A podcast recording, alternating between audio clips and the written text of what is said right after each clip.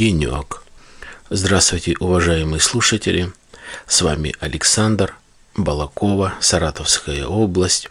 Понедельник, шестнадцатое мая две тысячи шестнадцатого года.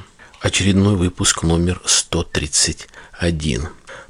Подходит к концу весна. И теплая погода была, и пасмурная, но в целом весна есть весна, и, я думаю, настроение у всех хорошее, бодрое.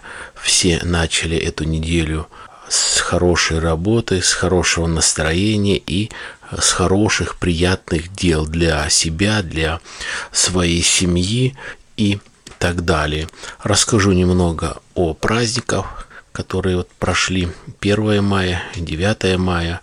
Я предыдущий выпуск, сто тридцатый, записал немного пораньше и опубликовал его, как и полагается, в понедельник. Ну, а сейчас я расскажу, чем я был занят. У меня, у моей внучки, седьмого мая было день рождения, один годик. Такой вот хороший праздник, такая хорошая, небольшая, но значимая дата. И мы поехали с женой, набрав кучу разных подарков, и поехали на годовщину туда, к сыну, где и праздновали день рождения внучки по порядку.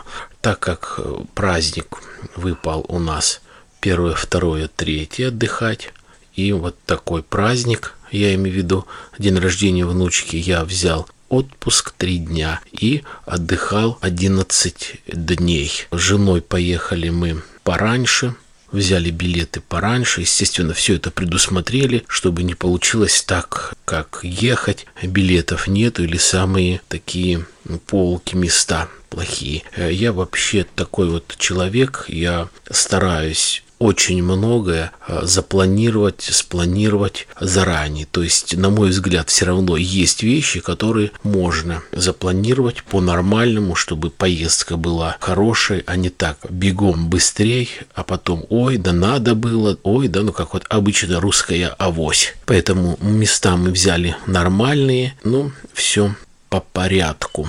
Итак, поезд Балаково, Москва. Поехали пораньше, чтобы помочь приготовить нормальный поезд. Много народу, все ехали в Москву праздновать, кто-то в гости, кто-то, может быть, по каким-то делам. Всегда беру с собой небольшую бутылку коньяка, чтобы дорога прошла побыстрее. В принципе, как и всегда. Все нормально, дорога такая вроде бы тихо, спокойно, не жарко, все хорошо. Сын не стал заказывать кафе, все-таки Москва, дорого, много народу, и решили немного по-другому. Соответственно, не стали отмечать дома, потому что тесно. Есть такое заведение, есть такой вот бизнес в Москве. Я, честно говоря, не знал, но мне понравилось. Называется, как бы такое вот название, Антикафе. Ты приходишь туда со своими продуктами, а эти люди предоставляют тебе в аренду помещение. Там есть кухня, микроволновка, вся посуда, печенье, чай, зеленый чай, черный, и кофе в зернах. Стоит хорошая, большая, профессиональная кофемашина. Это бесплатно, это входит уже в аренду. Стоимость тысяча рублей, один час. По договору минимально три часа. После пяти часов идет скидка, составляет один час пятьсот рублей. Вот, в общем-то, так и договорились. Приготовили то, что хотели. Горячие блюда и салаты. Взяли такси пораньше, приехали туда, немного девушки украсили зал, столы там были, скатерть белая, стулья, ну, все очень даже цивильно, очень прилично, хороший гардероб, пожалуйста, разделся, привел себя в порядок, накрыл стол и празднуй. Есть хорошая музыка, любая, хорошая акустика, большой телевизор, разные клипы, нормально.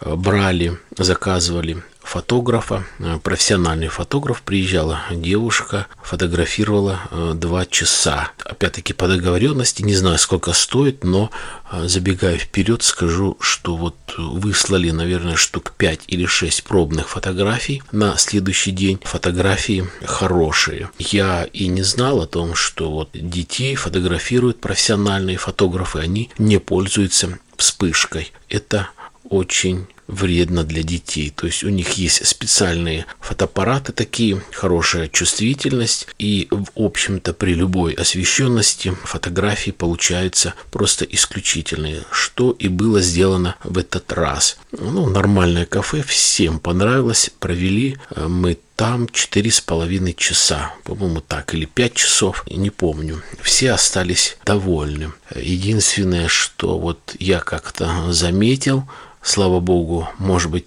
не все те гости, которые были, не все знают о том, что вот у меня есть такое есть хобби, когда я пишу подкасты. Я заметил во время обеда, или вернее во время этого праздника, а повторяю, вся посуда, ложки, вилки, ваза для цветов, ножи, чайные ложки, все это предоставлялось этой компании, где было арендовано помещение для вот такого семейного банкета. У каждого был столовый прибор, но вот почему-то не все гости могли или хотели, а скорее всего умели, а может быть даже непривычны пользоваться ножом, потому что моя жена готовила очень такие хорошие отбивные, зажаривали в духовке с сыром, с помидором, потом посыпано зеленью. И вот это мясо, очень такое свежее, хорошее, свинина, брали с собой и кушали. Куски, соответственно, можно взять, кусать.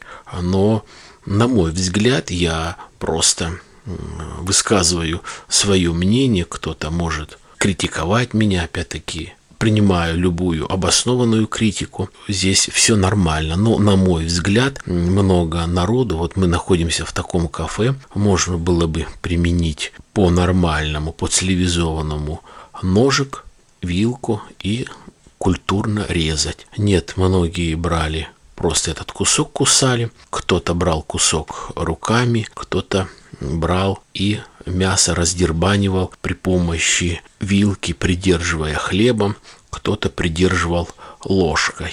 Не знаю.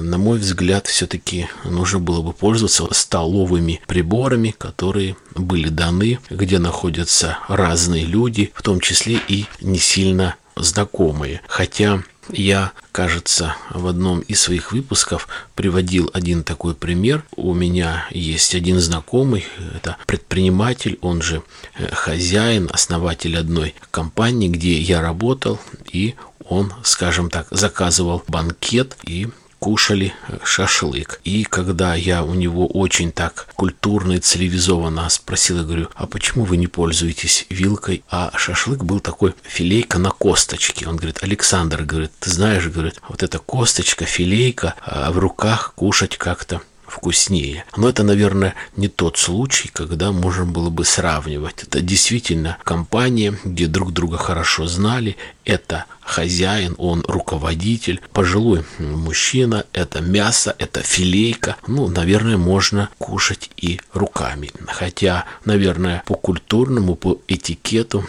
кушают руками только рыбу и птицу. Все остальное столовыми приборами, ножом и вилкой. И здесь, на мой взгляд, можно было бы тоже пользоваться ножом и вилками. Пользовались, наверное, из всего коллектива, скажем так, наверное, процентов всего десять. Остальные абы как. Ладно, кто-то может подумать, что это осуждение, ваше право, может быть, я и осуждаю, но я останусь при своем мнении. Итак, вечер прошел нормально. Много впечатлений, были детские игрушки, когда фотографировались, были другие люди, которые приходили тоже с детьми, были такие надутые с гелем шарики цветные, в общем, все, всем все очень понравилось. Пробыли мы там три дня, и вот именно девятого мы поехали обратно в Балаково. Как ни странно, поезд был полупустой, билеты были немного дешевле. Опять со мной неизменная бутылочка коньяка, хорошая закуска, как-никак девятое мая. Жена чуть-чуть выпила, побольше выпил я. И вот какая парадоксальная тонкость, на мой взгляд, если это можно сказать тонкостью или мелочью, была в нашем вагоне. То есть, когда сразу поезд тронулся, люди что?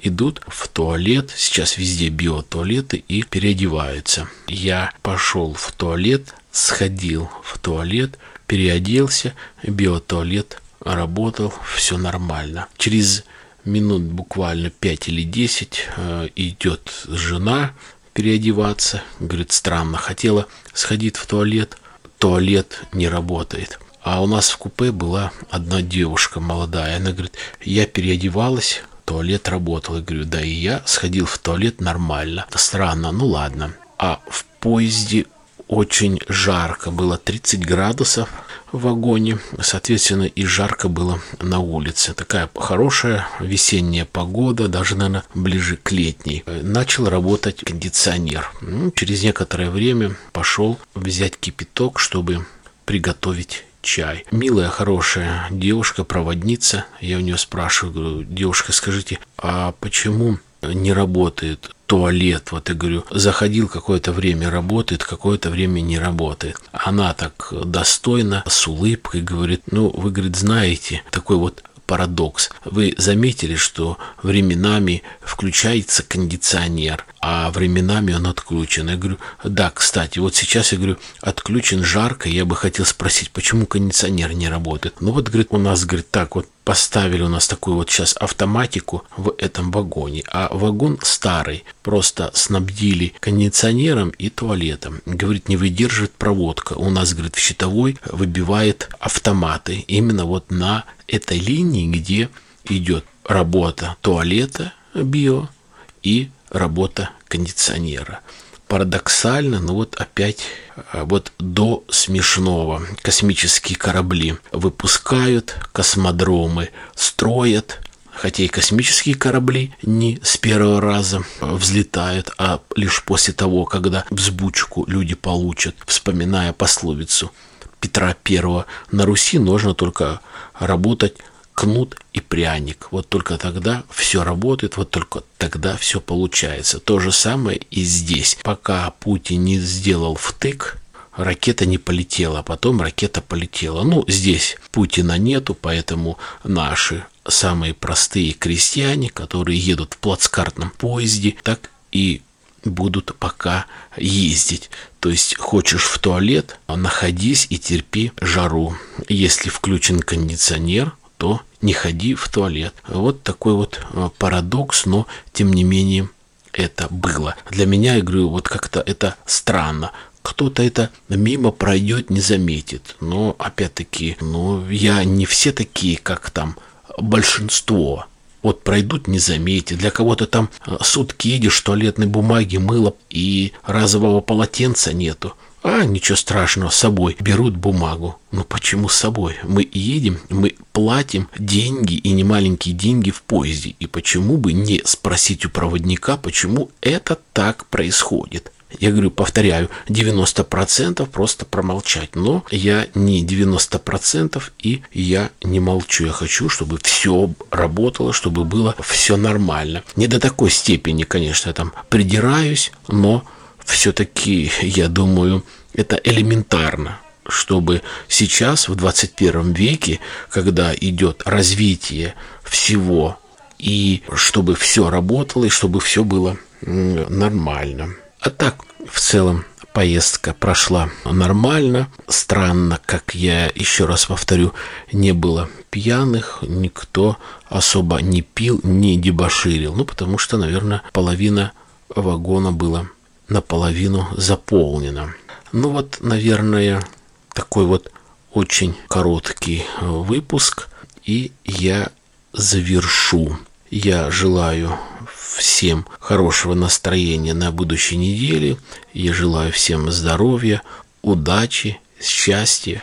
Берегите себя, берегите близких, До свидания.